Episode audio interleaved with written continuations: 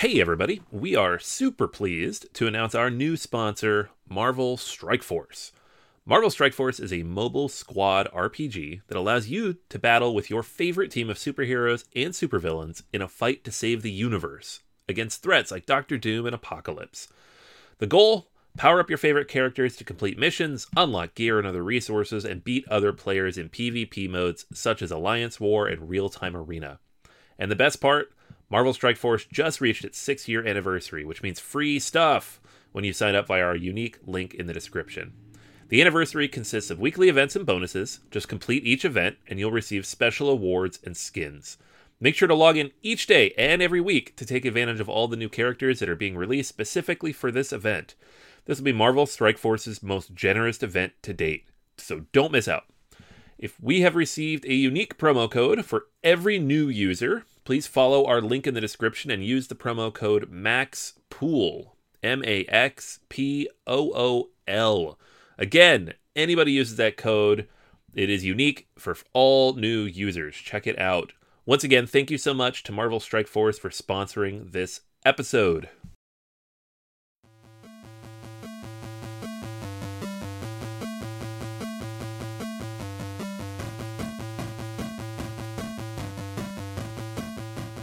Welcome to Board Gamers Anonymous, episode 197, BGG's Top 100 Rise or Fall. We'd like to thank all our Patreon backers for helping us bring you a brand new episode.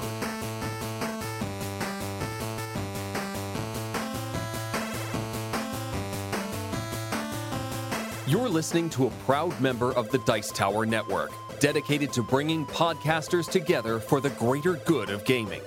It's sort of like Voltron, but with better lip syncing. Find out more at Dicetowernetwork.com. Welcome to Board Gamers Anonymous, the podcast about board gamers and the insane fun we have at the table together. This is Chris. Hey, and this is Anthony. Anthony, by the time this episode comes out, you and I will be on transit to the one and only PAX Unplugged 2018.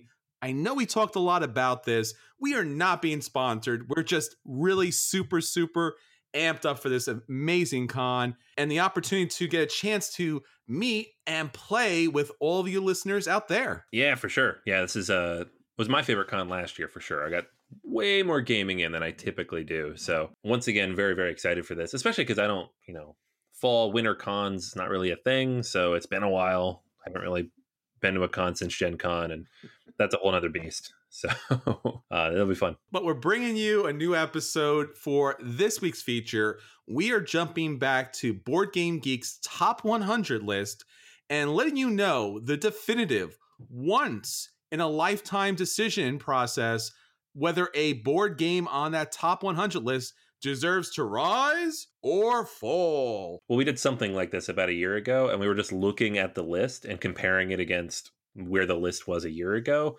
and saw that about a quarter of it had fallen off completely, either replaced with games that were up and comers or new games altogether. So I was like, huh.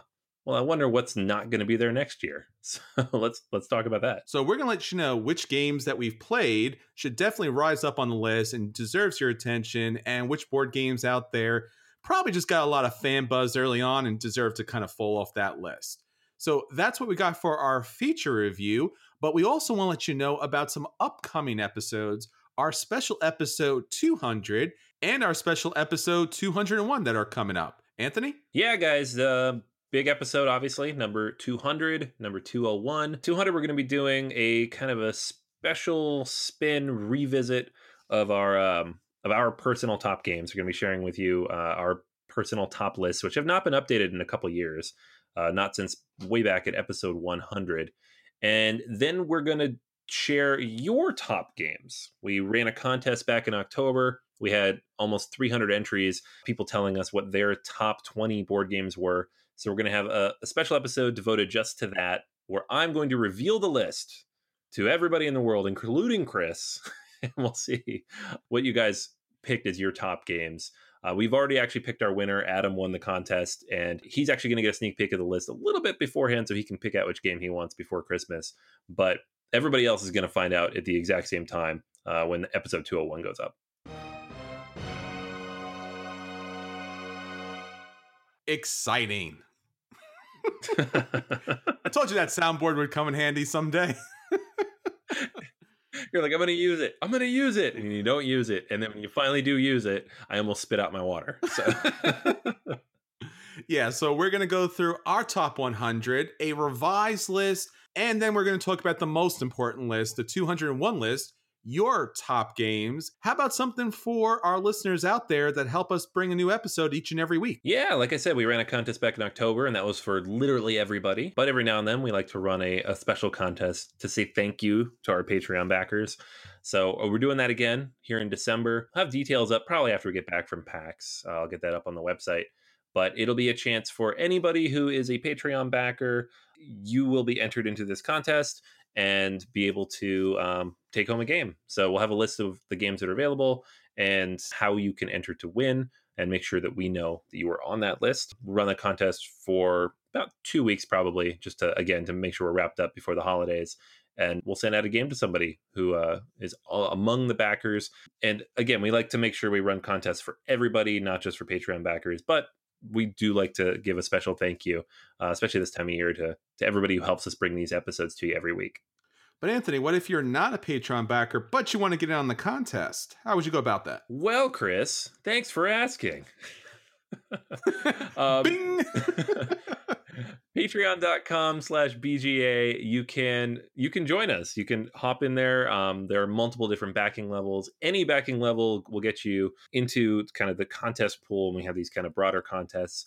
We do have a special contest pool as well when we reach our our goal. Um, to, to, at the producer level where if you back five dollars uh, a month or more you'll be entered for possible uh, rewards every single week. Um, every episode will have some kind of giveaway, and that's something we're working towards. Hopefully in the new year, uh, very soon. But other stuff on there, you can join us in our Slack group. You can let us know what episodes you want to hear. You can listen to our bonus episodes, uh, special content that we put up every now and then, extra stuff that's only available to backers. So lots and lots of cool stuff.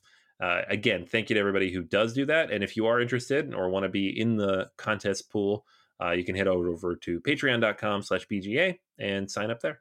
All right. So a lot of good stuff that's upcoming.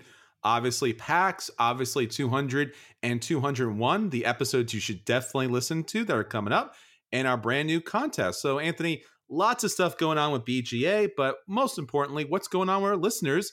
What's our question of the week? All right. So, because last week was a holiday and I was not using my computer, I crowdsourced. I asked the listeners in one of our questions of the day, uh, what do you want me to ask? And so I have a couple of these. okay. And this week we're going to hear from Chris Jarvis. This is his question, and next week we'll have another one. But he asked, would you rather see more licensed board games of big IPs from other media, such as film or video games, or do you prefer the hobby to build its own worlds and characters, like Near and Far, Forbidden Desert, Sky, etc.? So that was uh, from Chris. Thank you, Chris, for submitting a question. Got a lot of good answers here. Um, Dead Squirrel says, I think a healthy dose of both is a good thing. A well known IP pushes developers to try to obtain an expected feel while still providing a game and an original universe that gives freedom to try new things and experiment more. Ev says both as well. The game mechanics are more important than the IP. In saying that, though, a well known IP will certainly bring in a larger gaming audience to try a game than an IP that is not familiar. Uh, John says, no preference. If it's a good licensed property game, I'll play it. If it's a good original IP game, I'll play it. I think that's kind of the boat I fall into, uh, unless it's Star Wars, and then I'll play it even if it's bad. so, and then Drew says, I have mixed feelings about this. I don't think most transitions into a big franchise into their own board game usually works. However, saying that, if they want to start in a place that is some story and then add lore and stories to the world over time through expansions, then I'd be more accepting of that. So I think this is kind of the the big back and forth these days. You see it with like companies like Fantasy Flight that keeps trying to make Terrinoth a thing. Lots of games, some of them very successful, but none of them as successful as like Star Wars or Game of Thrones. And I think that's almost always going to be the case because non gamers are going to buy those, right?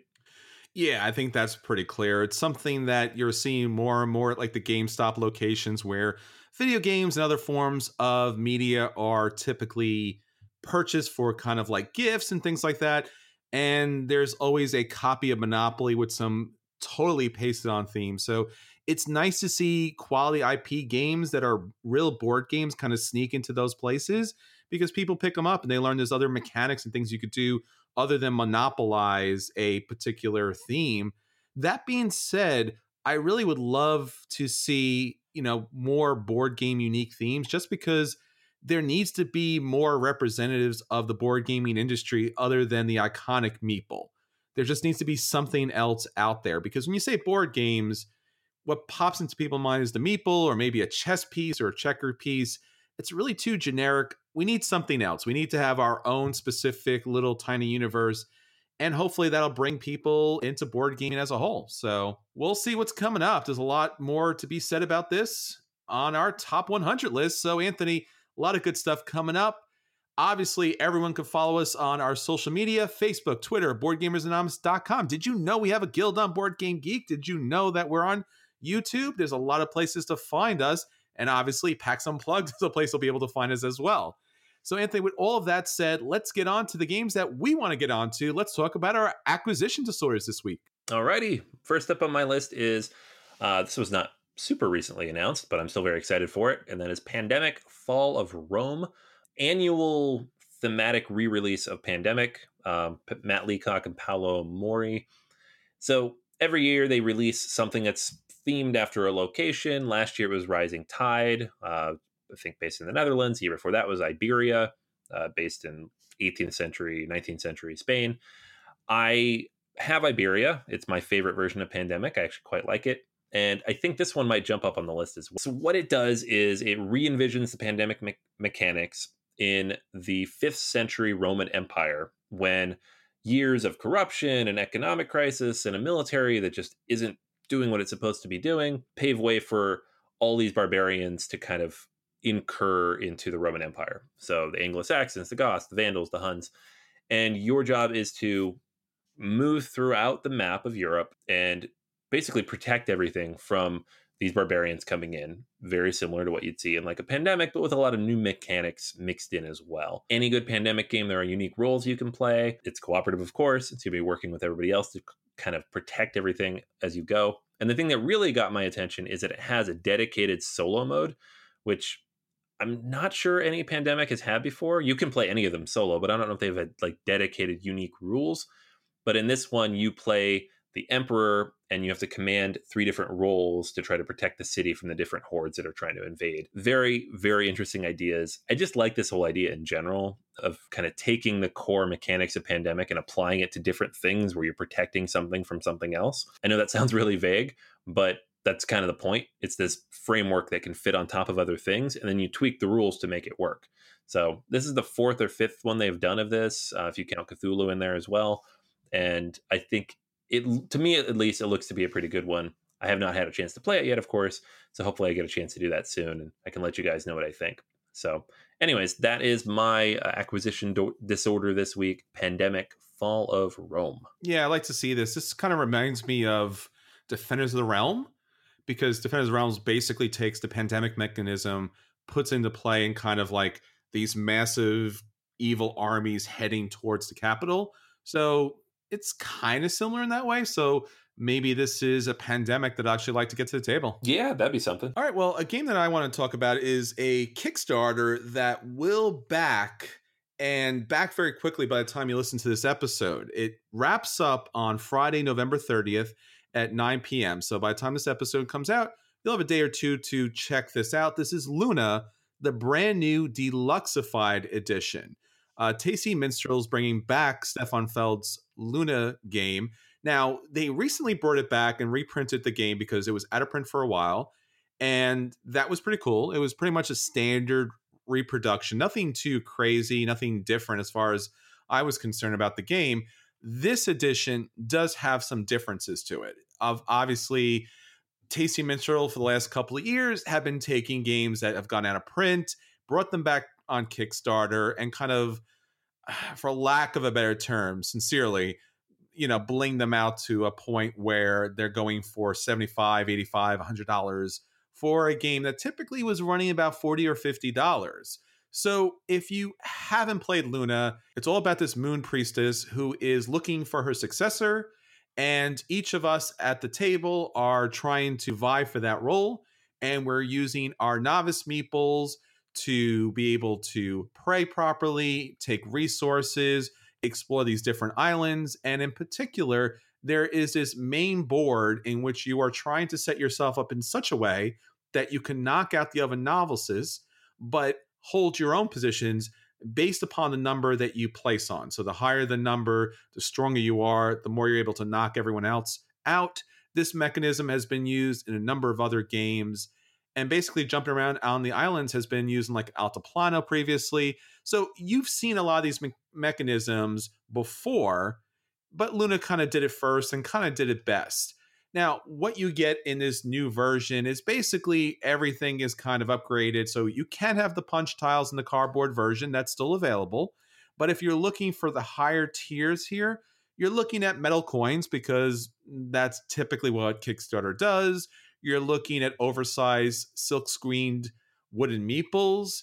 And you're looking at some just various little touches here and there as far as artwork concerned. But basically, everything is the same from the original version as far as artwork and gameplay is concerned.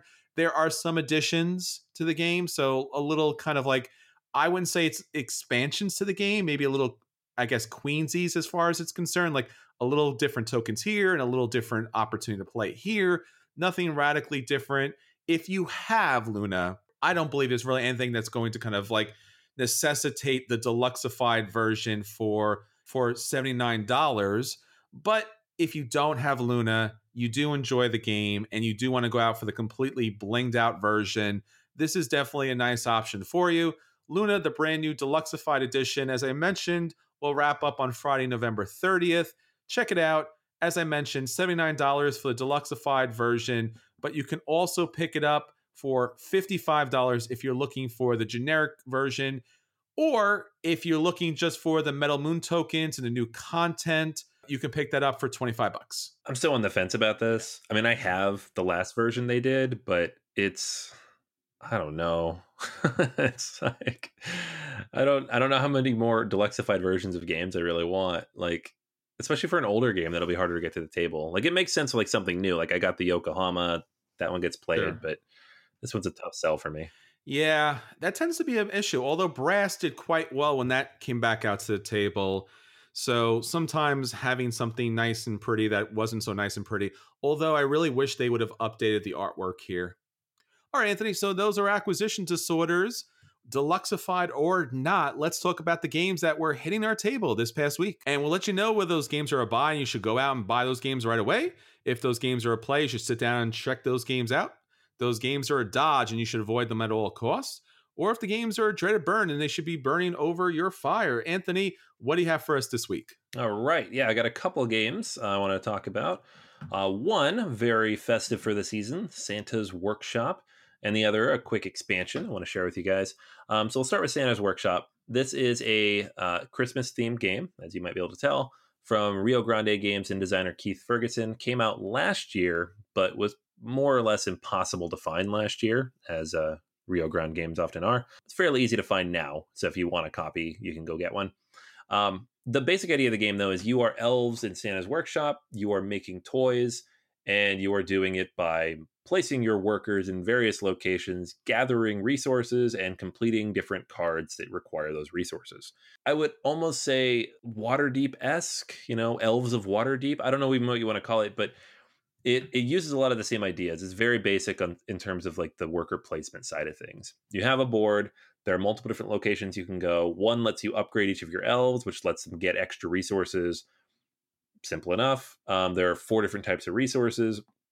We've got metal, fabric, wood, or plastic. You can get new cards. Yeah, I think you can have a maximum of five of these out at any time that you can build from.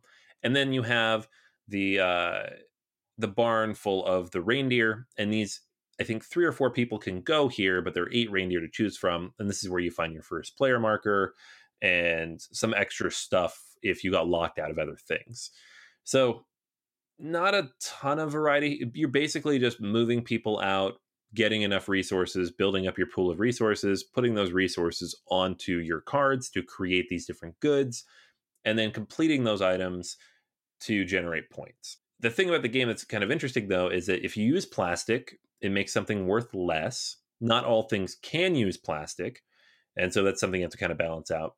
You also need assembly tokens. So you can't just like build all the biggest stuff in the game, you know, ratchet it all out with plastic and knock out knock it out really fast because you need a certain number of assembly tokens and those are relatively hard to get. You can get pretty much everything else you want fairly easily, but assembly tokens are hard. You also need coal anytime you go and produce all these resources. So, kind of managing different types of resources, building them up, trading them in for something else. If none of this sounds particularly thematic, it's because it's not really. Um, it is at its core very basic worker placement mechanics um, with a Christmas game themed around it, which I don't necessarily mind. I think it works generally speaking because you're looking at a two weight game, uh, which is relatively accessible. Like again, very Waterdeep esque, but without the backstabbing, and that for me at least works if you're going to have a game like this, which to me is something you're going to bring out for the family to play. what people are visiting, you're like, hey, it's a Christmas game, let's all get into it, and it's not anything awful. I'm kind of torn. Like if it was strictly a game with some other theme, I'd probably say dodge this one. Not very interesting, uh, mechanically speaking but it's not bad either. It's not like, ugh, this is so boring, or it's the same thing I've played a hundred times. It's fine. It, it, works well. It flows pretty smoothly. Um, the game is relatively quick, maybe an hour or so. And you put on the Christmas theme, you have the different reindeer you can go see.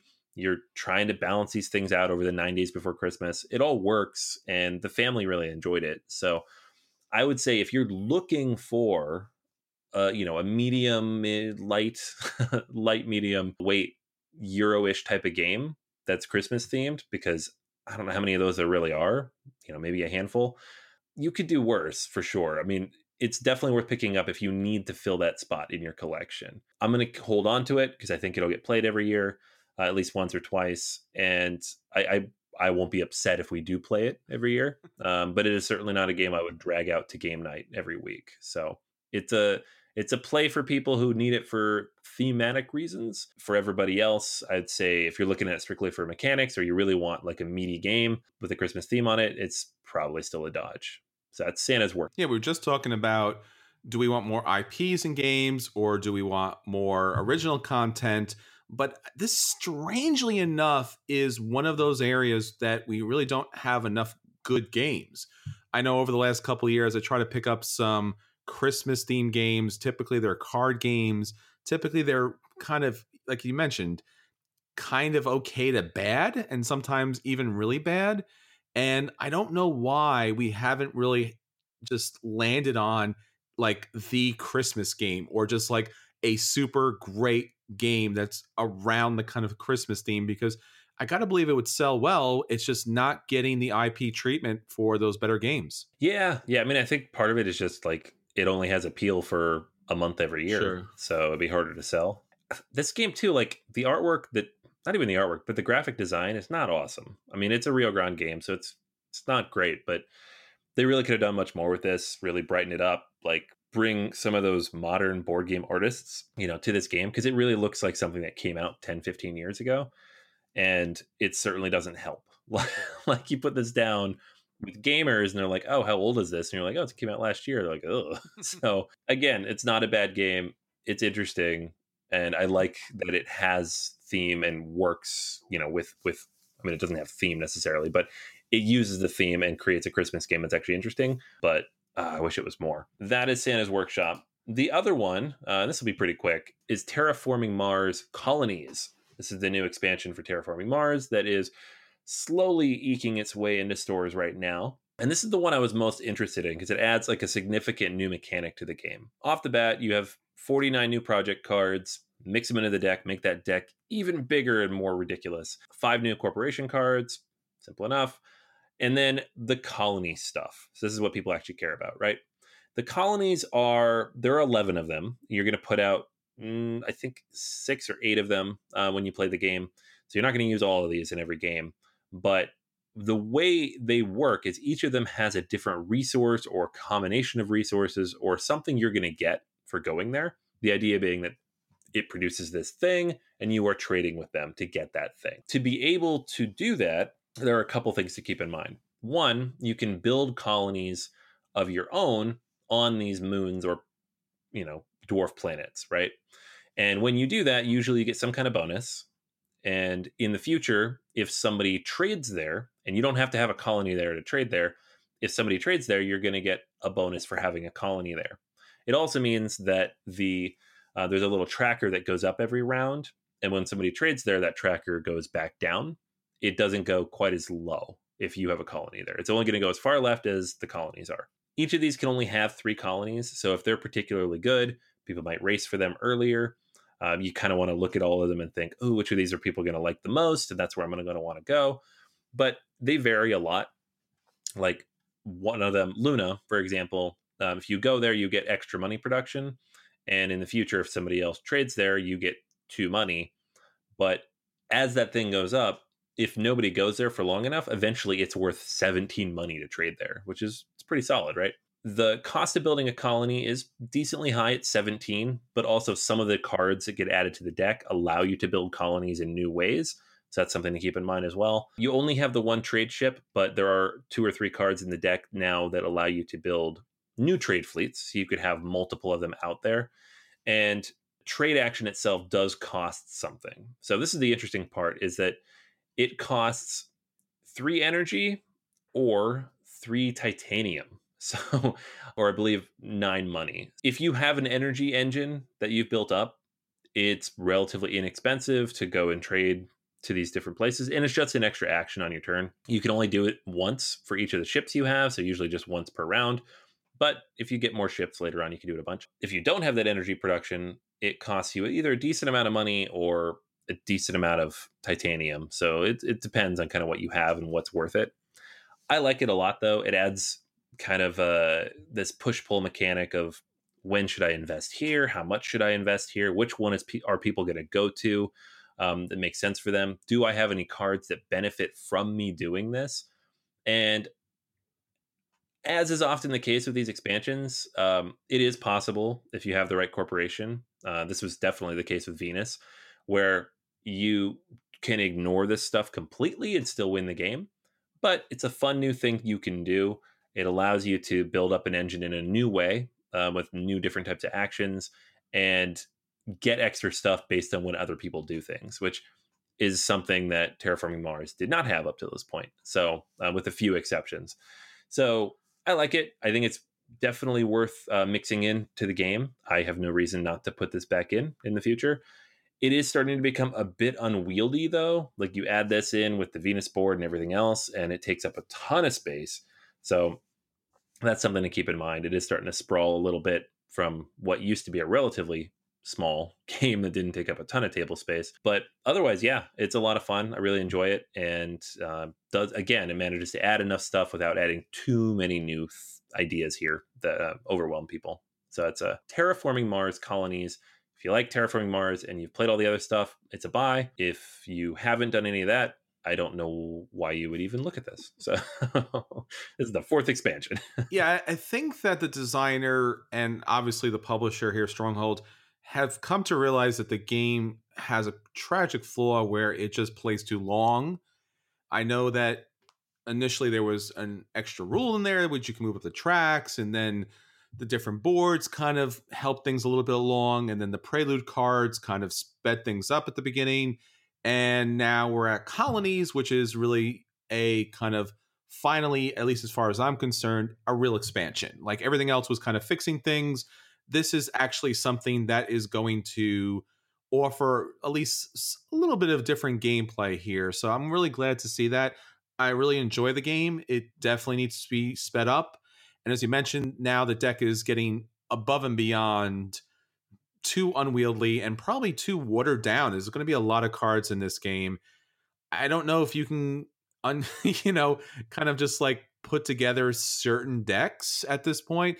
Maybe we'll see another expansion that kind of like maybe makes things more, I guess, mission based, or maybe it takes a kind of legacy model to it or something like that because there were a ridiculous amount of cards in a good way in the original box and then with venus and everything else that came afterwards the deck is only expanded so i'm not sure long term what's going to happen with this but I gotta feel like they can't just keep adding more and more cards to this game. Yeah, it really is an issue. Like the you'll have games, especially like if you get one of those corporations where it's like you can add an extra floater if you get a floater card, and you're like, I don't know if I'm going to see floater cards at all. And there are a few new floater cards in this expansion to kind of expand on what Venus could do, but even that, it's just there's you know 600 cards in this deck now. I don't know. Sure. Not, I don't know what I'm going to see. Yeah, that was a problem with a lot of expansions where it's just more of the same, which is nice to have, but I think that the designer somehow expects us to be able to pull these things out. And I just, I'm not going to do that. I'm always going to play with the Venus stuff. I'm always going to play with the Prelude cards. I'm always going to play with all of this stuff because I just can't go through that gigantic deck and separate everything. But I have played with the Venus Corporation, can't think of the name top of my head, where it's like pull out X number of floater cards and I'm like going through the deck and I'm like, nope, nope, nope, nope, nope, nope, nope. And I'm like, wow, this would have been a nightmare if I was looking for these cards. So yeah, something's got to change a little bit. All right, Anthony. Well, I want to talk about a game that you have probably played many times, but this is the legacy version of this. This is Ultimate Werewolf Legacy by Ted Alspach, Rob Daviau, who you might know a little bit. Rob Daviau is known for his legacy games, and he is bringing legacy to Ultimate Werewolf. Now, if you've not played Ultimate Werewolf, I don't know where you live, but typically I might want to come to visit because I gotta be honest with you, I'm not a big werewolf fan, but there have been versions of werewolf that I did like quite a lot. I like I like were words a lot. And you know, the the general mechanics of it are just generally decent. It just typically plays too long and it's not really based upon anything in particular why you're guessing or how you're guessing with the exception of but some roles that come into play. But ultimate werewolf legacy does do some things different. Now first off you do play the typical core game of werewolf so you have your villagers you have your werewolves the werewolves will wake up each night they will choose a player to be eliminated and the villagers hopefully will be able to take out that werewolf before he takes out the entire village. The seer is there who will be able to try to pass you some clues, and that general mechanic has been used in a lot of games. You might see Avalon or Resistance. A lot of games have those mechanics in it. Werewolf kind of like is known for these types of kind of mechanics, especially the other crazy roles that come into play. Now, when you are playing the legacy version of this, there are actually 15 chapters in this legacy game. In Ultimate Werewolf Legacy, you are looking at five chapters, and in each chapter, there are three sessions. So basically, what you're looking at are 15 games in total. And typically, the game recommends that you play one chapter with the same group. Now, you can have members drop out and new members add in because the game plays from 8 to 16 players. So it has a large player count, which is great for Werewolf because Werewolf typically takes a large player count. But they recommend playing with the same group because they'll really get the feel of the different sessions coming together, the ultimate reward that comes into play. And then other groups, or hopefully the same group, if they play again, they'll say how those things kind of come into play and change a bit. Now, there are some legacy elements that will move on from game to game, and the kind of campaign branches off into new ways. So, so based upon what you do in one chapter will determine what other chapters open up to you. And in addition to those different chapter, also different roles will open up. So if you went a certain way, and once again, I don't want to spoil this game because all of this is spoilerific, but based upon what you do in one chapter will affect other chapters branching off, bring new characters into play, which you'll be able to play as, which is a lot of fun. And then those new roles will help you branch off into other chapters. Now, there is another mechanic in this game which is pretty interesting, which is not spoiling things too much, but there is a family mechanic. So you will actually be paired with other players and be part of that family. Now, some of your family members actually might be werewolves, so that could be kind of a, an issue as the game goes on, but that will really kind of like carry that legacy element from game to game in addition to the cards, in addition to a bunch of different standees that come along the game, there is an amazing diary that comes in the game that will allow you to record all of the information, all the players, and is basically just read by the person who's moderating the game.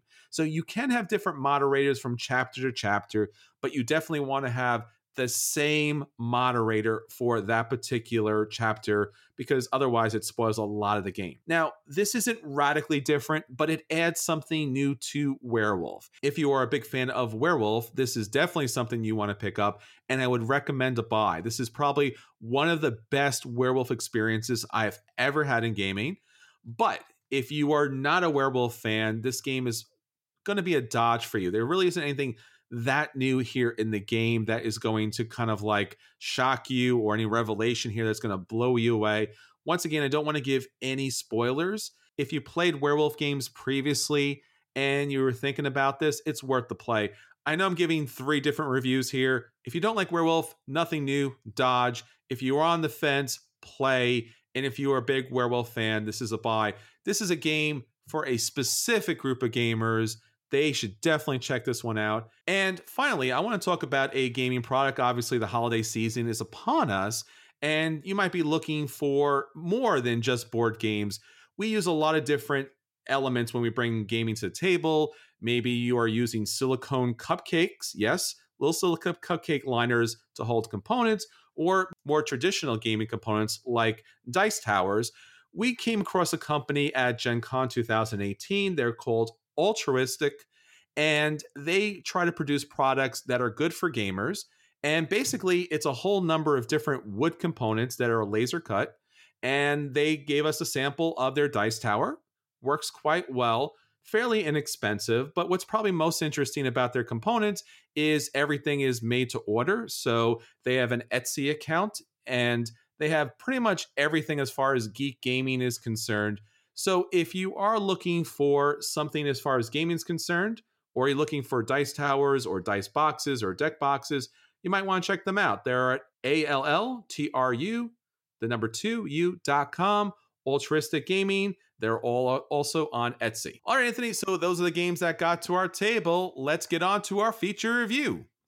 All right, so for our feature review, we are looking at Board Game Geeks top 100 game. Typically, when you talk to gamers, they're always looking at BGG to lead them to the best games that are out there in board gaming. So we want to take a look at the top 100, let you know if those games even deserve to be on the top 100 or if they should rise in the ranks and eventually get to your table. All right, so starting off our number 100 game on BGG's top 100 list, will it rise or will it fall? Commands and Colors Ancients. Anthony, what do you think? All right, we got a Richard Borg game. It's Commands and Colors, but it is old, and this is not a place for the cult of the old. I say it's going to fall. Yeah, I think this game's going to fall out too, and it's kind of a shame because this is one of the best command color games out there. So hopefully, when it falls, people will still remember it. All right, our number 99 game, Suburbia. Ah, it's been falling. It fell a lot last year, but I want it to rise. This is one of my favorite city builder games. Yeah, I think Bezier Games has kind of pulled back from the heavier stuff, and I think Suburbia has suffered for it. It has two great expansions. I really wanted to stick around on the top 100. I think it's going to hold at least the number 100 place a little bit longer. I think it's going to rise. All right, Anthony, our number 98 game, Chaos in the Old World. Definitely falling. This thing's out of print now, not coming back and it's a, a bit of a weird game, anyways. So falling further. Yeah, super weird game here. Eric Lang has used the mechanics in other games a lot better, and there's only so much room in the same category. It's going to fall off the list. All right, Anthony, number 97 Railways of the World. Ooh, this is a tough one. It has fallen recently, but it is such a good game and they keep releasing new content for it. So I'd like to see it go up, honestly. Yeah, Railways of the World is a great game. And, you know, if you know anything about board gaming, at least on the heavy level, it's all about train games. So it's surprising that it's fallen this far. But uh, you know what? I think we won't see this here next year. All right, Anthony, number 96, Agricola, the revised edition. I have no idea because I don't know how people rate things anymore. But Agricola's on here twice. So get off the list. I love Agricola. I had this conversation recently at game night with somebody at the table, and he told me that he recently picked up the revised edition because he wanted to get the game back to the table. Supposedly, it has some new rules revisions. I have it myself.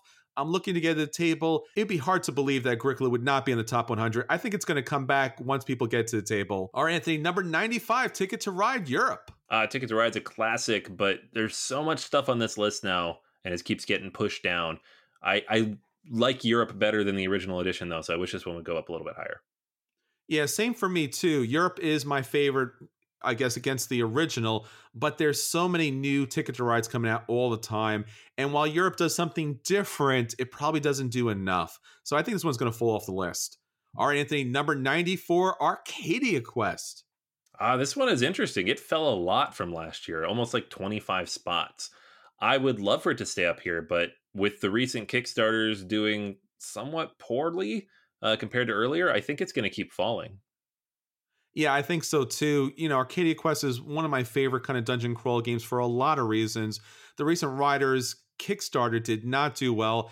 And with Starcadia Quest, I think they're muddling the market really badly. I hate to say this, but I don't think we'll see Arcadia Quest here next year.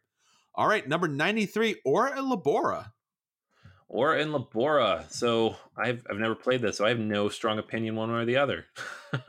I've played this several times. It recently got to the table, and I do like this game, but it's as far as Uwe Rosenberg is concerned, it's not his most remarkable game. I think this game will eventually fall off the top 100. All right, number 92, Yokohama. Yokohama is awesome. I love this game. I'm glad to see it's up in the top 100. Was not there last year, but has been steadily climbing. And uh, for me, it's just like a, a gamer's gamer version of Istanbul. Much, much more. Surprisingly enough, I mean, this is an okay game for me, but Istanbul still holds my heart a little bit. I wouldn't mind if this game fell off the list completely, but I think it's going to hold around at least a little bit longer. All right, Anthony, number 91, Lisboa. Ah, yes. This is great. Fantastic Lacerda game. So happy to see it jump up here so quickly. Yeah, Vital Lacerda really has become the man. There's been so many new games coming out for him. And I think as the new games come out, they seem to be a little bit lighter. And I think that's really going to catch on with the public. And then the public's going to come back. And I think next year, we're going to see Lisboa rise. All right, Anthony, guess what's here? Number 90, Istanbul. I know it's kind of funny they're right next to each other.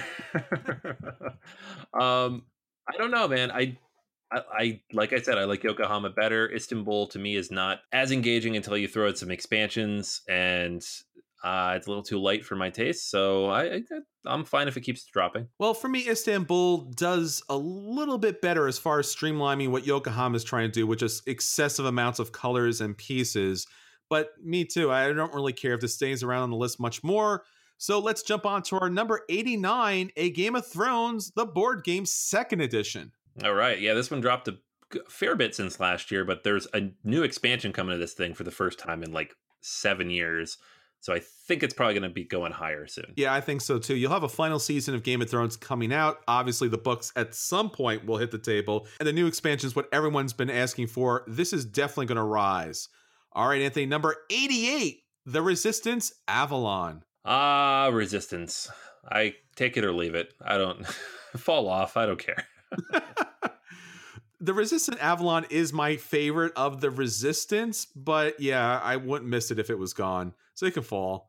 Number 87, Star Realms. Star Realms is a classic, and it, it's great to see it on here, but Star Realms itself has been done better multiple times by the same company. I wouldn't mind if this dropped off and something else replaced. Sure, you have Hero Realms out there. Star Realms is a lot of fun, and it gets to the point right away.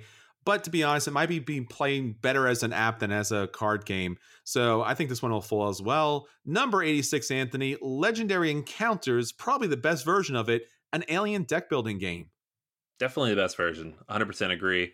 I still think it's going to continue to drop though because there's not really any way to expand this game. It came with all the films already in there and it's solid, it's complete. You can pick it up, you got everything you need, but that is on honestly often a death knell for a game like this on the top 100. So I think it's going to continue to drop, maybe not quickly, but uh, dripping down the list.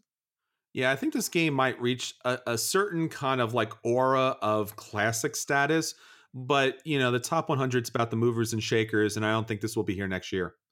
All right, Anthony, number 85, Castles of Mad King Ludwig.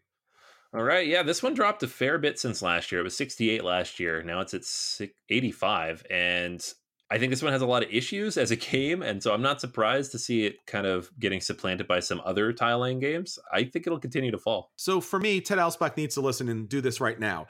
Add Secrets, the expansion, as part of the base set. It plays so much better. But what instead you've done is you've add Mad King Ludwig to like so many other games that it's really diluted. And I think that's why Castles of Mad King Ludwig will definitely fall off the top 100.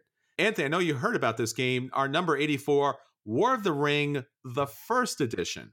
Yeah, so spoilers, this game's on the list twice. What? Uh, I know. For that reason only, I think this one should continue to fall. And it has been falling since last year. No, I don't think it's a worst game, and I certainly believe it's one of the best games of all time, but it doesn't need to be on here twice, right? Yeah, I don't understand why Board Game Geek does this, why they just don't package the games together if there isn't any significant differences between the game, it doesn't really deserve to be on here twice. It's just really hurting the list, and I really wish it would fall off. Much, much love, but it doesn't deserve to be here. Our number 83 game, Alchemists. This is such a good game, and I'm so happy that it's on this list. It has been falling a little bit, though, even with the expansion released. So I don't know if it'll stay up here. But in terms of app integrations, this is one of the best still. So I hope it continues to rise. I hope this game falls off the list and no one ever picks it up again because it's so cumbersome. It there's just so much to do on the board, and then you have the app, and then you have expansions, which just makes this game even longer. And I just want it to stop. Go away, go away. Poof, it went away. Our number 82 game, Anthony, is Forbidden Stars. Ah, man, you jumped ahead on me uh, defend my stuff. Uh, Forbidden Stars, though, um, reimplementation of StarCraft is uh, it's a great game, but just like Chaos in the Old World, I think it's going to continue to to drop down a little bit because it is out of print and will never come back in print in any form unless they re-implement this system in a yet another theme. Yeah, we won't see the likes of this in our generation at least. No. yeah, this game is going to enter classic status in some ways because there's going to be those few games out there who really love it and really, you know, cherish it, but for the rest of us, we will not see the likes of this game in our generation. All right, Anthony, number 81, Santorini. Santorini, love this game. It's one of my favorite abstracts, uh, period, honestly. And it's fallen a little bit since last year, but I think it deserves to be up here. I wish it would go back up. Yeah, Santorini for me is an abstract I really do like. It's adorable and it's yet very, very tactical. It's hit the big box stores, it hits the local friendly game stores. I think we're going to see this game rise. Let's jump on to our number 80, Anthony Stone Age. Stone Age. I don't know. It's one of those entry level you know, worker placement games. Everybody says is a good gateway. Haven't honestly played it a whole lot, but it's a stalwart on this list. I wouldn't mind if it fell down though, just because there are a lot of other entry level worker placement games that I like better. Yeah, Stone Age is a classic. It's supposed to get a reprint and a slight revision. So I'm looking forward to that. So maybe that game will replace this game. Please no duplicates. We've already talked about that before. So if it doesn't, it deserves to be at least in the high 90s, but definitely deserves to be at the table.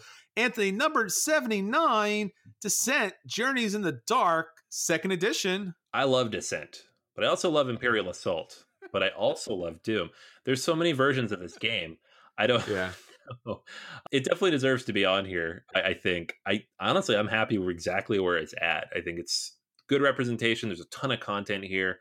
They've iterated on it forever, and I don't think they're releasing a ton of new content for it anymore. But to my eyes, this is the best use of the Terrinoth universe thus far, and the one that's been the most successful. So it's it's a solid game, and it definitely deserves to stay here. I still have to go with a game that hopefully will be higher on the list for using the Terrinoth universe. Descent Journeys in the Dark second edition does it great. You're talking about dungeon crawls, not much better it can hang around here, but if it falls off the list, I'm not sweating it. Number 78, Anthony, Pandemic Iberia.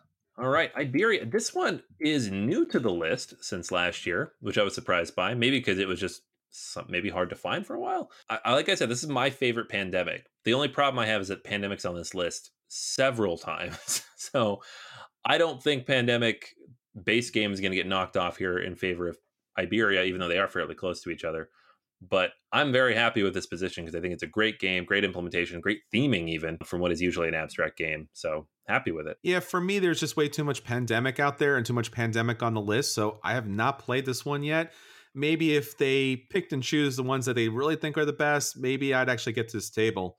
So, Anthony, number 77, we're talking about 1876 Crokinole. I I always love that this is here because it's like it's the only thing that's not I mean, I guess we could get into a fight here with people about whether it's a board game or not, but it's not really a board game. It's more of a no, it's a dexterity activity. The fact that it's here, I, I don't know, but it doesn't really need to be here. We should have a separate list for those. That's not what this is. But then I guess we can get into a whole other thing about other types of games that maybe shouldn't be here. I don't know. I guess fall off so I don't have to think about it anymore. well, every list has to have one, and this is our one. So it's the uh the odd child of the uh, BGG Top 100. It's fine as it falls off the list. I've seen it on like ESPN playing out there. So, okay. but number 76, Anthony Kemet. Kemet is awesome. I love Kemet. It is more or less in the same spot as last year, and I think that's fair. There are a lot of good games, though, that do this exact same thing. So it's tough to say which one should go up or down. I think Kemet is probably deserves to be in the top 100, but not necessarily higher than where it is. I think Kemet deserves to be much, much higher. It's going to get a new expansion, which is going to put kind of like one versus all type of work together. Great tiles, great uses of a D4. This definitely deserves to be higher for me. Number 75, shocker here. Uh, I think it's called Pandemic. Yeah, I know. This is where we get into that question. Like, you read video game lists, and people are like, How is Mario not number one, the original? And you're like, Because it's not the best one, right? Sure. So you get into that whole classic versus best iteration argument. And I'm always a best iteration guy. Like, if you have a best version of something, that should be higher on the list than the original version of that. And that's the case with Pandemic. This is a brilliant original framework for a game, but the game itself is dry and not particularly engaging anymore with all the other stuff that's out there. I think it should fall off the list in favor of other games that do it better. Sure. Once again, classic status, Hall of Fame status, but it just can't keep up with the kids these days and really needs to be off the list. Drop it, drop it hard.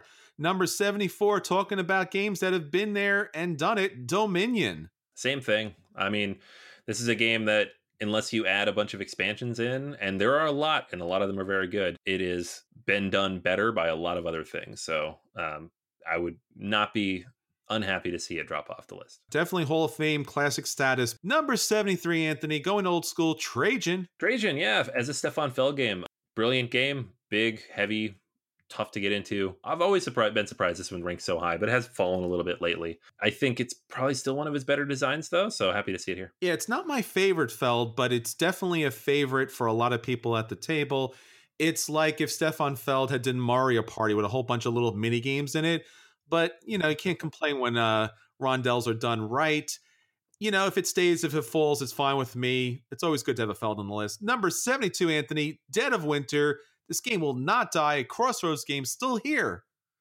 It is still here, but it fell 24 spots since last wow. time we did this. I don't think it's going to stay on the list. And I think really there's I think you have a new game using a similar system finally, finally coming from Plaid Sure. That's going to come out and iterate on this and make it better.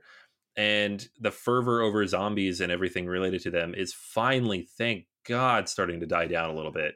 It, and that's witnessed by the fact that there's no zombie side here either. So I'm fine with this falling off the list, to be honest. Yeah, Gen 7 is definitely making an impact. How much of an impact, I don't know because it doesn't have a licensed IP with it. Where zombies, even though it's not an IP necessarily, it's kind of an IP. I think Dead of Winter is going to hold on at least a couple more generations and then maybe eventually kind of fall off. But I don't see Gen 7 knocking it out yet. But Anthony, let's talk about games that and be reiterated many, many times Tigris and Euphrates. Yeah, this one eh, literally has not changed since last year. Its rating is the same. The number of owners is basically the same. It dropped a little bit because there's new games ahead of it. So I think it will stay on the list for as long as that continues to happen. Should it be here? I yeah, probably, but I think also eventually maybe not. Yeah, you recently had Yellow and Yangtze come out, and I was wondering if that was going to knock this one down a little bit more. But if it actually did that, I think Dave would fall dead. So it can hang around a little bit longer because you know the guy needs a break. Anthony, number 70, this one is one I have a big question with Russian railroads. Yeah, I love this game. It's one of my favorite worker placement games. Same as Tigris and Euphrates, the rating has more or less been the same since last year, and it's fallen about 10 spots for all the stuff in front of it. I think it should be a little bit higher, honestly. It is one of my favorite worker placements, especially you add in all the extra stuff that you can do with it through later expansions. Hard to find, unfortunately, which can hurt things on this list. Yeah, for me, I don't care that it's over here. It can even drop a little bit as far as I'm concerned. German Railroads, I know it's kind of an expansion for this.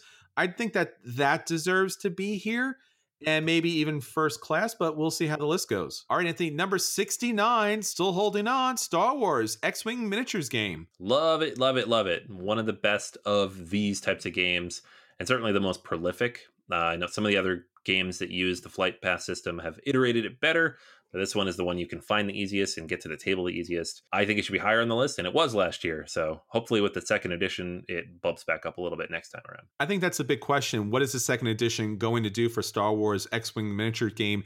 Is it going to bump it up or is it going to fall off the list? I'm going to guess it's going to fall off the list just because while it is a great game, I don't know if everyone's going to pick up that second edition. I think it might get a little bit lost there. All right, anything. number 68, Troyes. Troyes. I love Troyes. I know we differ on opinions on this one a little bit, but I love it. It's it's a little cutthroat, but that's great for a euro because it's got more interaction than usual. I would like to see this a little bit higher. It dropped just a tiny bit from last year, but its rating actually went up a little, um, which shows you the strength of the games ahead of it. So I'd like to see it rise. Yeah, with its recent reprint, it you know solidified its spot over here. Not a big fan of Troyes, but if it wants to stick around, I'm real, I'm perfectly fine with giving the game another chance. All right, Anthony, number 67 Sherlock Holmes Consulting Detective, The Thames Murders and Other Cases. This is one going way back from 1981. Yes, and this one is kind of the representative for all three volumes of this now. Asmodee has released two newer sets, and all of them are awesome, with the exception of some typos. I absolutely love these. my only thing on these is that there are some new games coming out, like Chronicles of Crime and Detective, that do it a little bit better but nothing beats the ambiance of looking through the newspaper and these case books. Love this game. Hope it doesn't fall off the list anytime soon, even with the other stuff out there. Have not played this. So if it stays, if it goes, it's all good by me. Number 66, Mombasa. Mombasa. Yes, this is a great game by Alexander Pfister. One of my favorites of his and kind of under the radar in general, uh, at least when it came out, although obviously at number 66, not necessarily under the radar. Yeah, happy to see it right here where it is. I love to see this game go higher, and I'm not really sure why it isn't higher up the list. This is a fairly inexpensive game to pick up and is such a great game. I don't think there's a more complex game as far as interesting decisions are concerned. If you haven't played Mombasa, you definitely want to check it out because it's going to rise.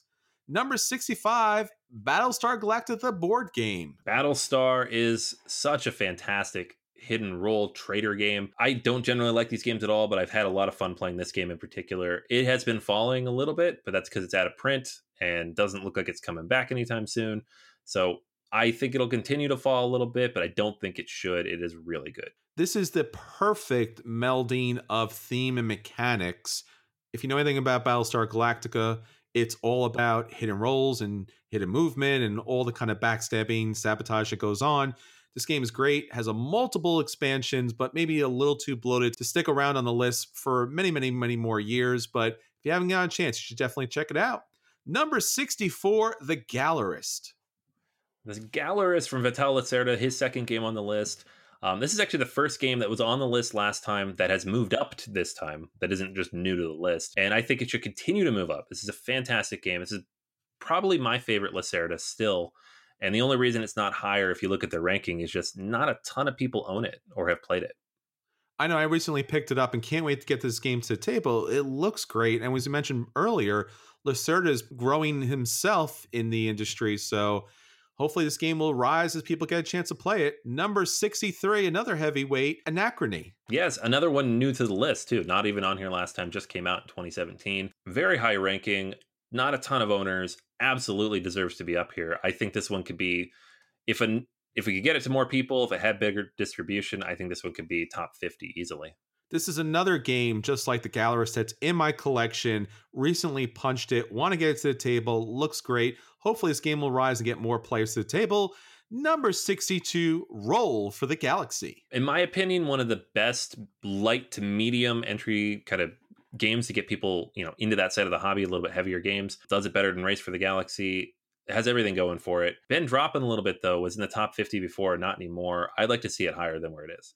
Yeah, I'd love to see this higher. It's one of my favorite games, as you mentioned, does space so well, does exploration so well, and the dice are great, and it really does a better job than Race for the Galaxy. Number 61, Clank, a deck building adventure. This one is interesting because it had a very high ranking last year, but not a ton of owners. This year, the owners have more than doubled, but the ranking has gone down.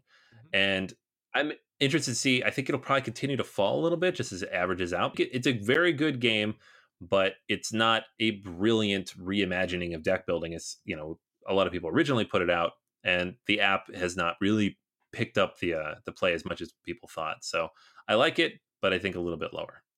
Yeah, I really like the idea of this game. Obviously, they came out with their space version of Clank, which might be affecting its ranking currently. But for me, it's still just a very generic game, and I'm surprised it's this high on the list. I hope it falls a little bit further because I think there's just better ways of implementing deck building. Number 60, not a surprise, it's back Dominion Intrigue. All right. Yeah, this is slightly better than the regular Dominion. Probably don't both need to be on this list. So, same thing as last time. Ditto for me. Next up, Number 59, Patchwork. Patchwork is brilliant. One of my favorite two player games. Multiple versions of it out now, which is awesome happy to see it up here on the list. I think it definitely deserves to be top 50 probably, so higher even higher a little bit would be great. Yeah, I would agree. This game should definitely rise. A two-player game that's colorful, interactive, and a theme we usually don't see in board gaming. Number 58, Anthony, Time Stories. Another big old drop from last time, down 23 spots. I think that's probably going to continue to happen with this one.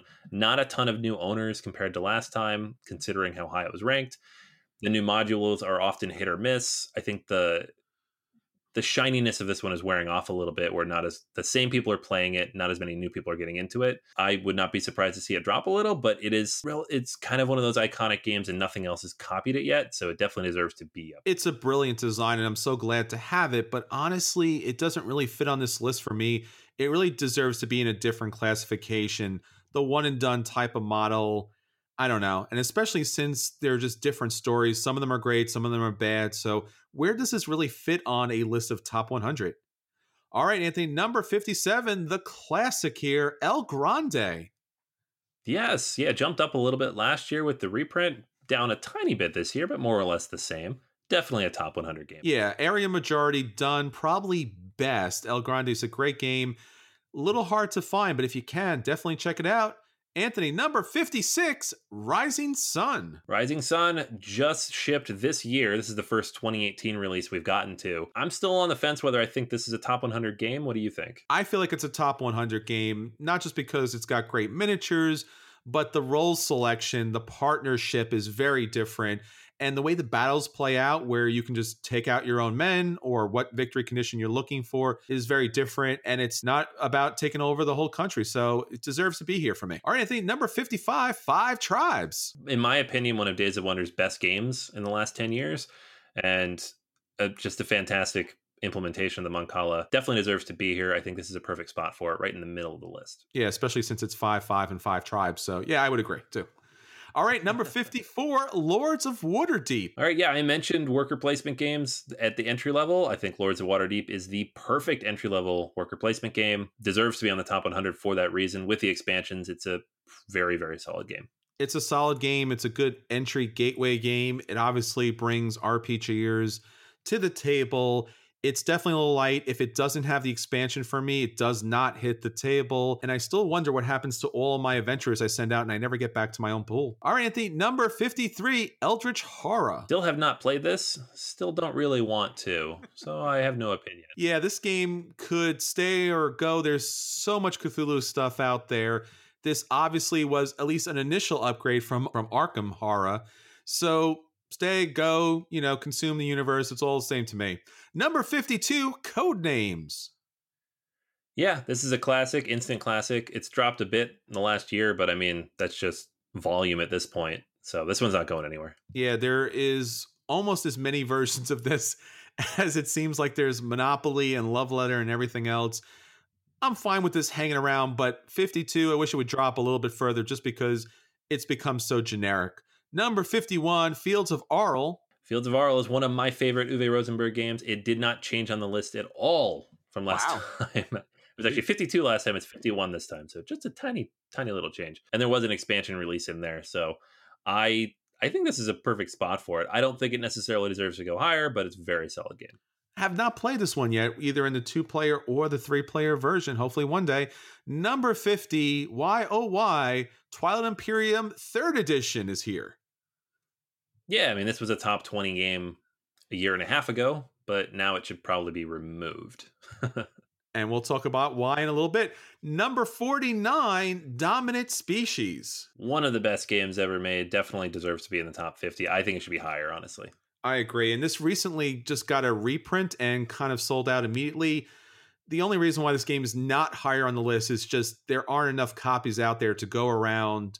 Please make new copies. And while you're at it, a super deluxe version would be awesome. Number 48, Race for the Galaxy. What do you say? It's a classic. The app is fantastic. Uh, I still prefer Roll for the Galaxy, so if they switched places, I'd be happy. At. Yeah, same here. Ditto all the way. Race for the Galaxy is fine, but there's been a new champion here, and it's Roll. Number 47, Caylus. I somehow still have not played this. I don't know why. I played this several times. It's the Euro game that's all about building, and yet you can really mess with other people. So a lot of player interaction goes on here. This is a really good spot for Caylus, and I actually wouldn't mind if it rose just a little bit more so there was a reprint and some renewed interest in the game. Number 46, Clans of Caledonia. Another new one. This was actually on the hotness list one year ago, too, because I'm looking at the old list, but now it's in the top 100 debuting very high. I think this will drop, but I still also think it's a very good game. Is it a top 100 game? I'm not quite sure, but it does take a while for something to drop off. So probably a little bit lower for me, but happy to see it getting the love. Yeah, it's not a bad game, but there are so many other games that do the same thing and maybe a little bit better. I predict this game won't even be on the list next year, on the top 100 at least. Number 45, Keyflower. Yeah, this one's a classic. Another one hasn't really moved much from last year either. Seems like it's pretty much a stalwart up here in the top. Yeah, Keyflower and its unlimited number of expansions and re-implementations. Keyflower is something great. I think 45 is a good spot for it. If it dropped a little bit, it wouldn't hurt me too much because it's a little played out and there's other versions of it that may be playing just a little bit better these days. Anthony, number 44, Brass Birmingham. This is an interesting one. I think this is great. I think it's better than Lancashire, which is higher than this. And yet I'm not sure where it's going to end up because its ranking right now is like 8.69, which is obscenely high, but it only has 3,000 owners. So it needs more owners. And I think the ranking will go down because those people backed it, you know, the usual Kickstarter effect. Mm-hmm. Think it's going to go higher, but we'll see.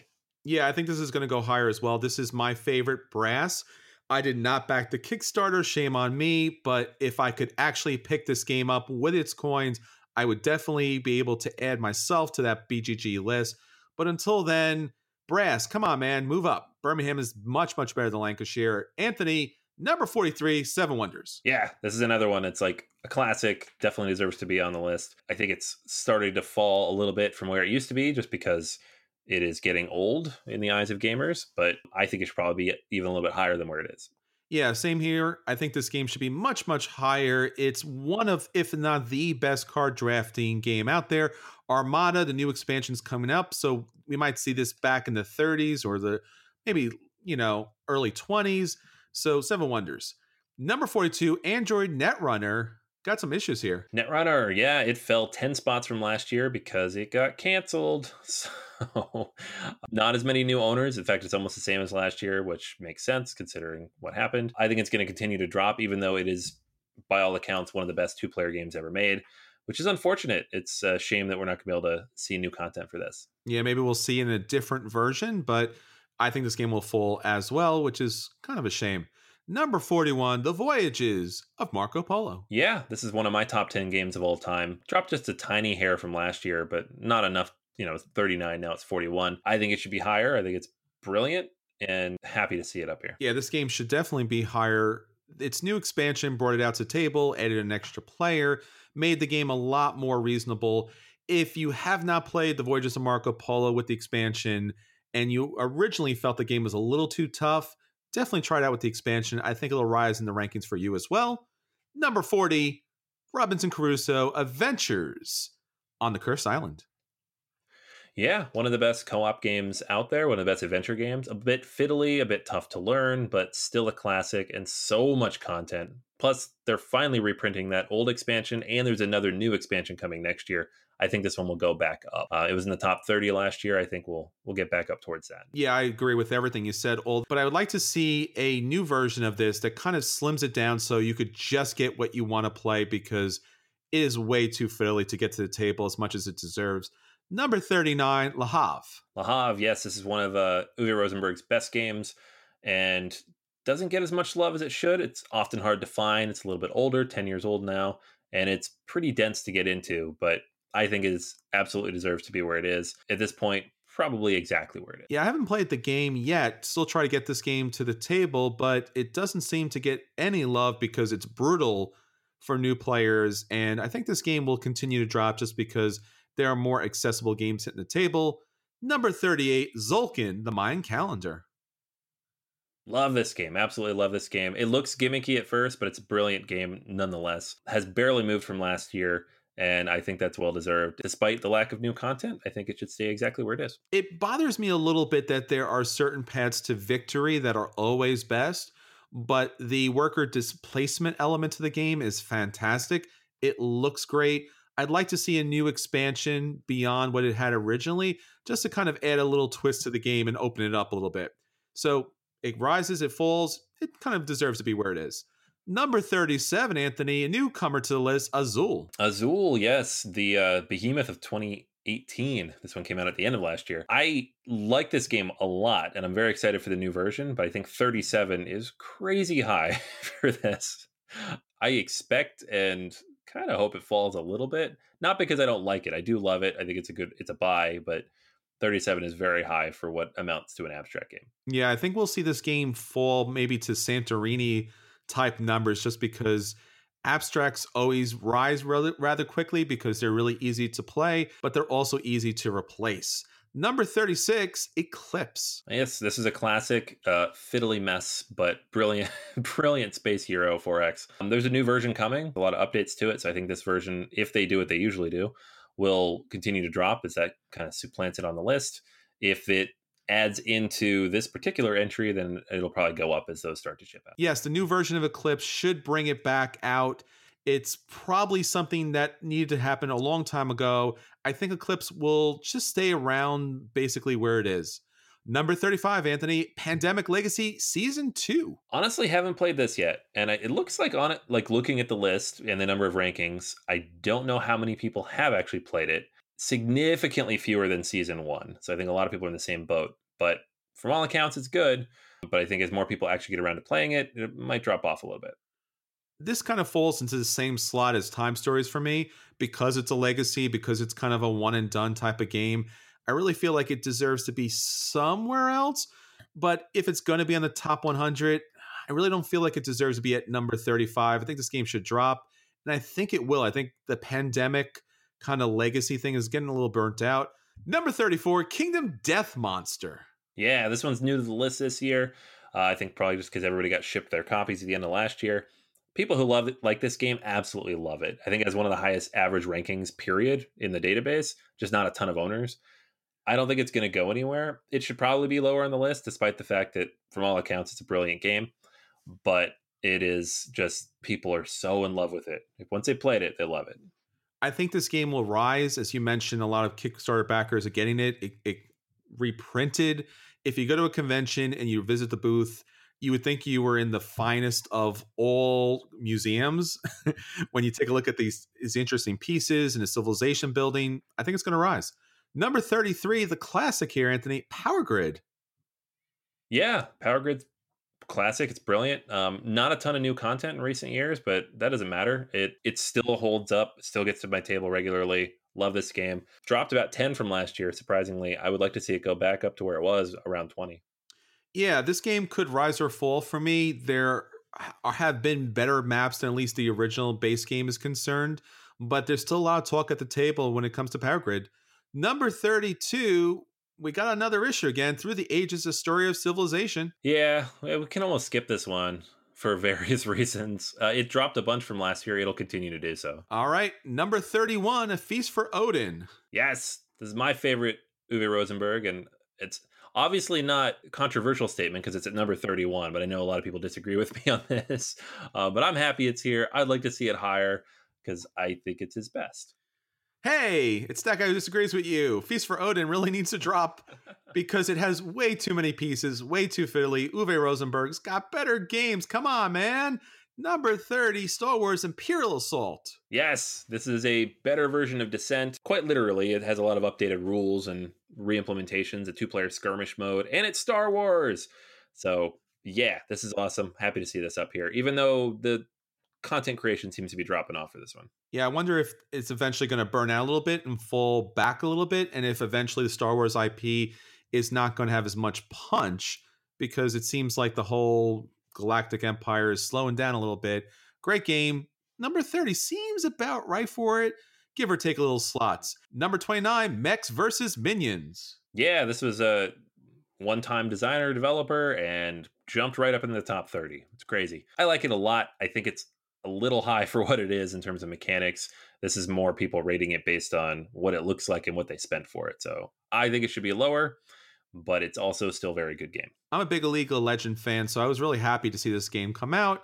As you mentioned, Anthony, great price point, great mechanics, really great game, but number 29, it is not. Number 28, Food Chain Magnate. Yeah, absolutely. 100% deserves to be up here. My favorite Splotter game thus far, and a decent number of owners listed. I mean, uh, for a game this niche, it has a lot of people out there have been playing it and picking it up. And an expansion coming in the next couple years is only going to push it up higher, I think. Yeah, it's one of those games that is so niche that you always worry about if you should pick the game up. But every time this game gets to the table, everyone really enjoys it. Number 28 is a really good spot for it. I wouldn't be surprised if it did rise a couple of points higher. Number 27, Blood Rage. Blood Rage. Blood Rage dropped 10 last year. I don't That I'm surprised by that cuz I absolutely think it's a top 20 game. It's still my favorite dudes on a map game, period. Uh, mixing the Euro and Ameritrash elements, it does it just seamlessly. And you can just drop this on the table and get it played, even now. I, I know it sounds crazy. It's only been three years, but in board games, three years is a long time. So I'd like to see this go higher. They are doing like a Kickstarter for their app and they're like bonus content. They're reprinting some of the old stuff apparently in an upcoming Kickstarter. So hopefully that helps it out a little bit as well. But I'd like to see this one higher. Yeah, this is for me, Eric Lang's best game. Played this last week and everyone was just like, What should we play? Blood Rage? Yeah, it's so great. Yeah, yeah. And we enjoyed the game, a lot of fun, and definitely something should be higher. So I'm going to say, as you mentioned, top 20, maybe top 15. Number 26, Orleans. Orleans dropped only one spot from last year, almost exactly the same ranking. Um, fantastic. One of the first like successful bag building games that really did it well. Tons of expansion content, lots of reasons for it to be here. I'm I'm happy with where it is, honestly. There's been other bag builders since then, but I still like this one best. I would love to see this get reprinted with its new expansion boards kind of put into it because the base game with its just general kind of setup is a little too thin. It had a multitude of little expansions to pop into this. I guarantee you, repackage this game and it'll hit the top 10. Number 25, Brass, Lancashire. This is the original. I think it should switch places with Birmingham. It's great. It's a brilliant classic game, but the the new edition's better. Same here. Number 24, Mansions of Madness, second edition. One of the best uses of an app in a board game, period. Fixes literally every single problem the original had and actually made me like Cthulhu. So I think top 30 here is a good spot for it. Still have not played this game, but heard a lot of great things about it. And somewhere in the back of uh, local friendly game stores, this game is playing all the time. So I think this has a good spot for it. Number 23, Spirit Island. This is one of my top 10 games, and I think it should be a top 10 game, period. 23 is great after just a year on the on the list, but I think it should continue to rise. Yeah, for me too. I think this is a top 10 game. I think once again, the only issue it might have is it needs to be repackaged again, just because there are so many expansions as far as the complexity is concerned. That kind of needs to be ironed out, but definitely needs to be higher. Number 22, Mage Knight board game. All right, Mage Knight. Yeah, this is high because of solo players. that's, that's really it. This is the number one game for solo players, period. It always is on that list. I don't think it can go higher because of that reason. I think it'll continue to drop down bit by bit, but it's still a fantastic game for those people who can get it to the table. I'm surprised that the Star Trek Frontiers game didn't chip away a little more at this, but I have not played this, so I'm going to take your uh, solo recommendation on this. Number 21, Concordia. Concordia has risen actually since last year. Uh, ranking has gone up significantly, a bunch of new owners. I think with the new edition and the constant release of new maps, combined with the fact this is just all around one of the best medium weight Euros out there from Mac Gerdts, uh, it deserves to be up where it is. And I'm happy to see it up near around the top 20 it's one of my favorite games. Top 20 is definitely where it deserves to be. Obviously, the new expansion coming out might even propel it a little bit higher. I don't know why the box art really threw people off. It's a fantastic game. Number 20, Agricola. I guess the original edition? Yeah, blech. I yeah. love Agricola. I, I do I do once again believe there should only be one so let's have a little Highlander version here. The revised edition probably needs to be the edition that needs to be here. So take the revised edition, put it up here. There will no longer be two Agricolas, and Anthony can move on with the list. Number 19, Arkham Horror, the card game. This is such a good game. Again, more Arkham that I like. A legitimate campaign style, narrative driven card game that works and the mechanics are actually fun. I don't know how it works, but I love it. There's so much content for this and it 100% deserves to be up here. I'd, I'd honestly put it up even a little bit higher. I have not played this. I'm not a Cthulhu fan, but everything you say sounds about right. It could drop a little bit for me just because it's an LCG and eventually all LCGs burn out and kind of fade away, or at least fall into a deep slumber.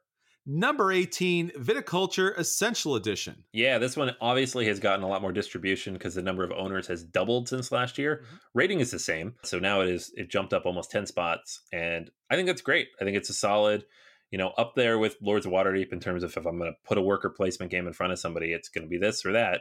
Um, and it's all about theme. So I might drop it down just a little bit, but not a ton. Yeah, I'm a big fan of this game. Tuscany is the better version for me. This game probably needs to drop down a little bit, maybe in the mid 20s, just because some of those card combinations gets a little crazy. Number 17, Caverna, the Cave Farmers. This is such a good game. And this is, I guess, Uwe's highest rated game. So I guess I can't argue with that, uh, even if I do like Feast for Odin better, but I know that I'm alone in that. So I wouldn't want to see Cave Farmers any lower than where it is. Yeah, this seems about right. I could see this even going a little bit higher as 15, especially when the new expansion comes out with some asymmetrical gameplay, which is the hot thing right now. So I'm going to say look forward to next year maybe hitting 15, 14 or so. Great game. I do like Agricola better, but this definitely deserves to be here.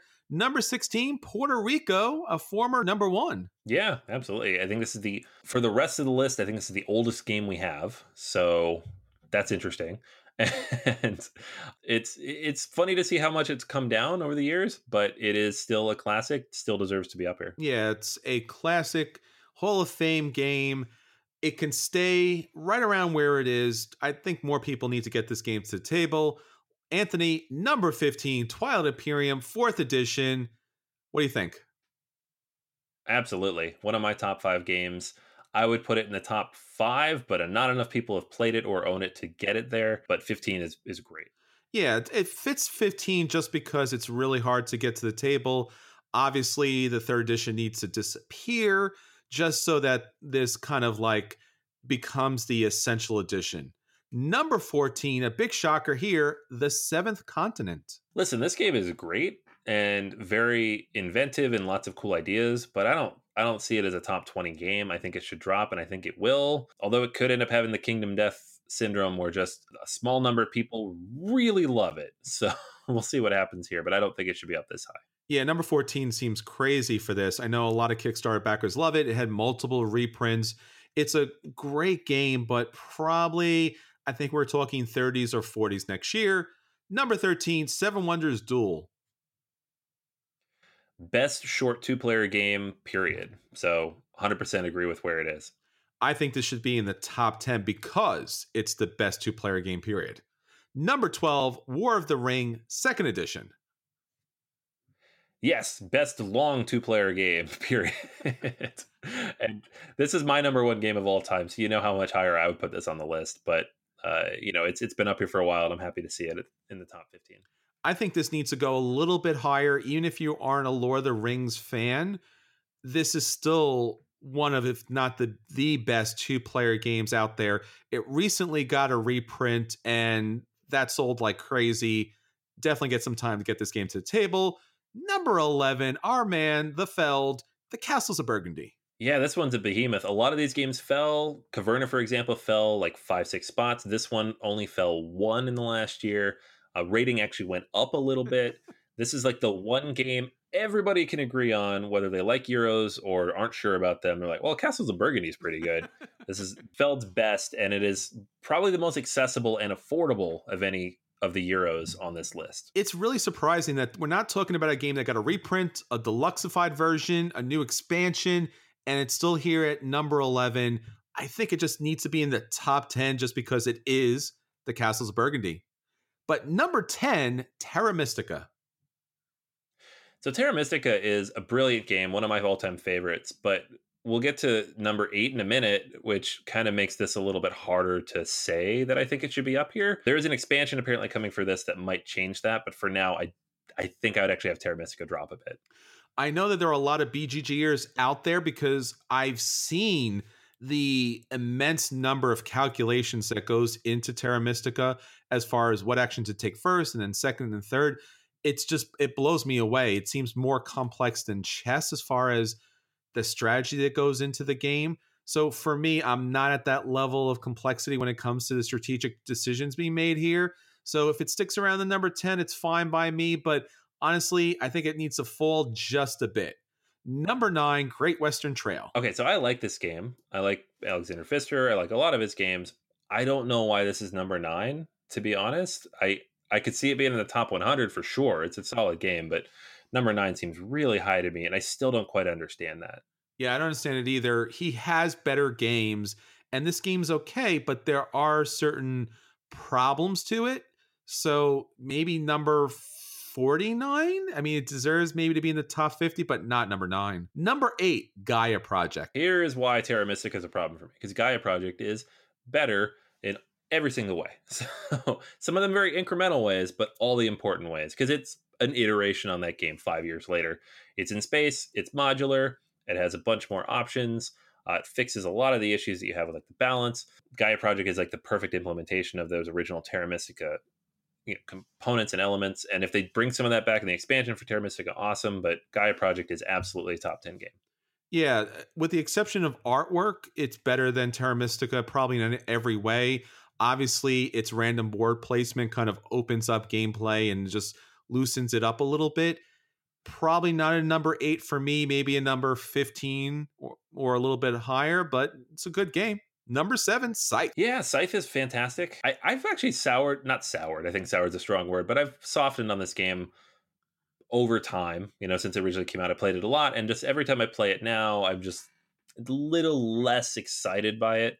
I don't think it's necessarily top 10 worthy anymore. I think I'd like to see it fall a little bit. Uh, of all the games falling down, I think this is one that's probably due to start falling a little bit, but it's still a fantastic game. I think it might rise just a little bit, no pun intended, because of Rise of Fenris. It's just a much, much better expansion that I'm going to have to keep saying this needs to be repackaged with Scythe just because it makes the game so much better. So if you are playing base game or with the original expansions, it deserves to drop. If you are playing Rise of Fenris, it probably needs to rise just a little bit more. Number six, Star Wars Rebellion. All right. So I already said War of the Ring is the best long two player game. So these two should just switch, I think. I love Star Wars Rebellion. It's Star Wars in a box, but War of the Ring's better. So switch. this is, uh, for me, the best Star Wars game out there. It's one of the best two player, as Anthony said, long version games. It's a fantastic game, even if you're not a Star Wars fan number six seems to be okay. You know, I think it shouldn't drop past number 10, but if it held a number nine or eight spot, I would I would understand.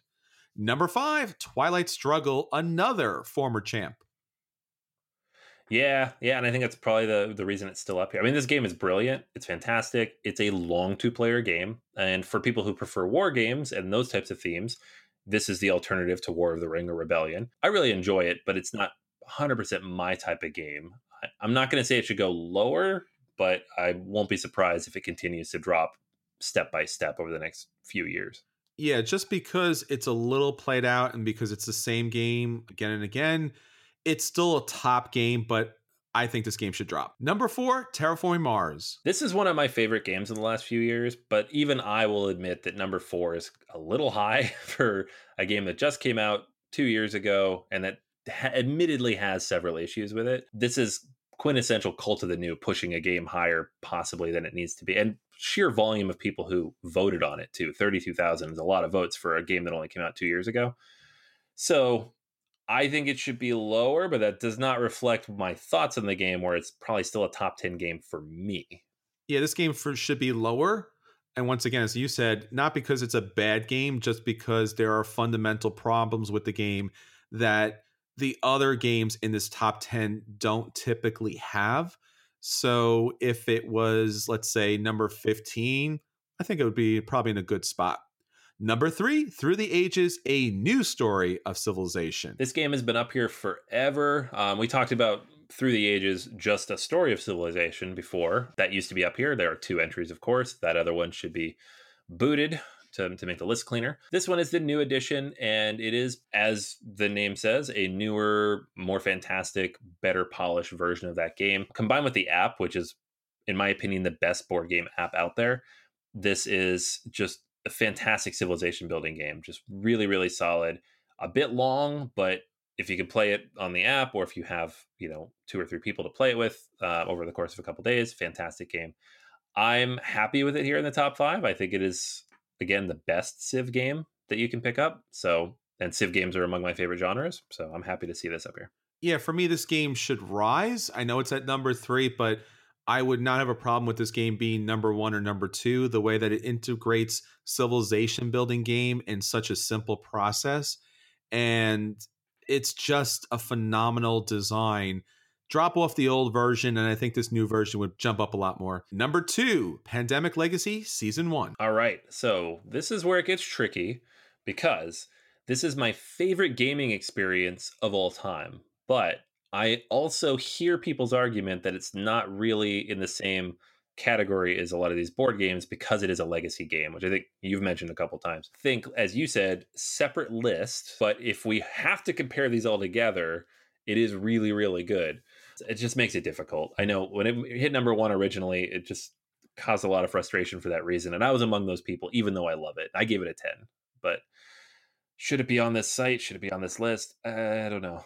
Yeah, I think there needs to be a separate list just because it the game does need to be honored for its outstanding design, but I think it's unfairly rated because it's a one and done situation. You enjoy it that one time, and that's really all there is to it. So, what are you really rating on? Where other games are rated on multiple plays, so it's a little unfair as far as I'm concerned. Great game, but definitely needs to kind of find a different place. And finally, BGG's top 100 game for November 2018 Gloomhaven. Gloomhaven, yes. Gloomhaven was already number four last year with only 4,800 voters because it had a nine rating. It still has an 8.9 rating with 20,000 voters. So I don't think it can drop, to be honest. I think it'll take another game like Gloomhaven to make this one drop. It's going to be up here for a long time. It is my favorite dungeon crawl period. Very puzzly, very Euro-ish. It definitely drags on a bit long if you're actually trying to play out the campaign. I certainly will not do that anytime soon, but captured a lot of people. I don't think it's going anywhere. I think it's up here for good. For not for good, but for a long time. Yeah, I have the same issues with this as I do Pandemic Legacy, just because once again it's a one and done. It's wonderful that it branches out. It's wonderful that there's hundreds of hours of gameplay, but even if you just rate it just as a game, it's way too samey for me. Each and every dungeon crawl, hack and slash, play your cards, hack and slash, play your cards. It doesn't deserve to be number one, whether it's the legacy version or just because it's a lot of the same each and every time. Drop it down, put it on another list. It's a great, great design, but not my number one. All right, Anthony. So that is BGG's top 100. Hopefully, our Rise and Fall and our classic Hall of Flame and our there should be a different list for some of these legacy games will inspire others to take up these games, get them to the table, enjoy them. And I think by this time next year, we'll see a much different list. So we'll have to check back and see how we did. All right, so that's everything for this week, but not the end of BGA. There are additional episodes that are not on your BGA feed, they're on our Patreon feed. So jump on, as Anthony mentioned, is our brand new contest. It's the best time to join us at the table. You get so many benefits, including brand new episodes where we talk about everything tabletop. Until next time, this is Chris. And this is Anthony. And we'll save you a seat at the table.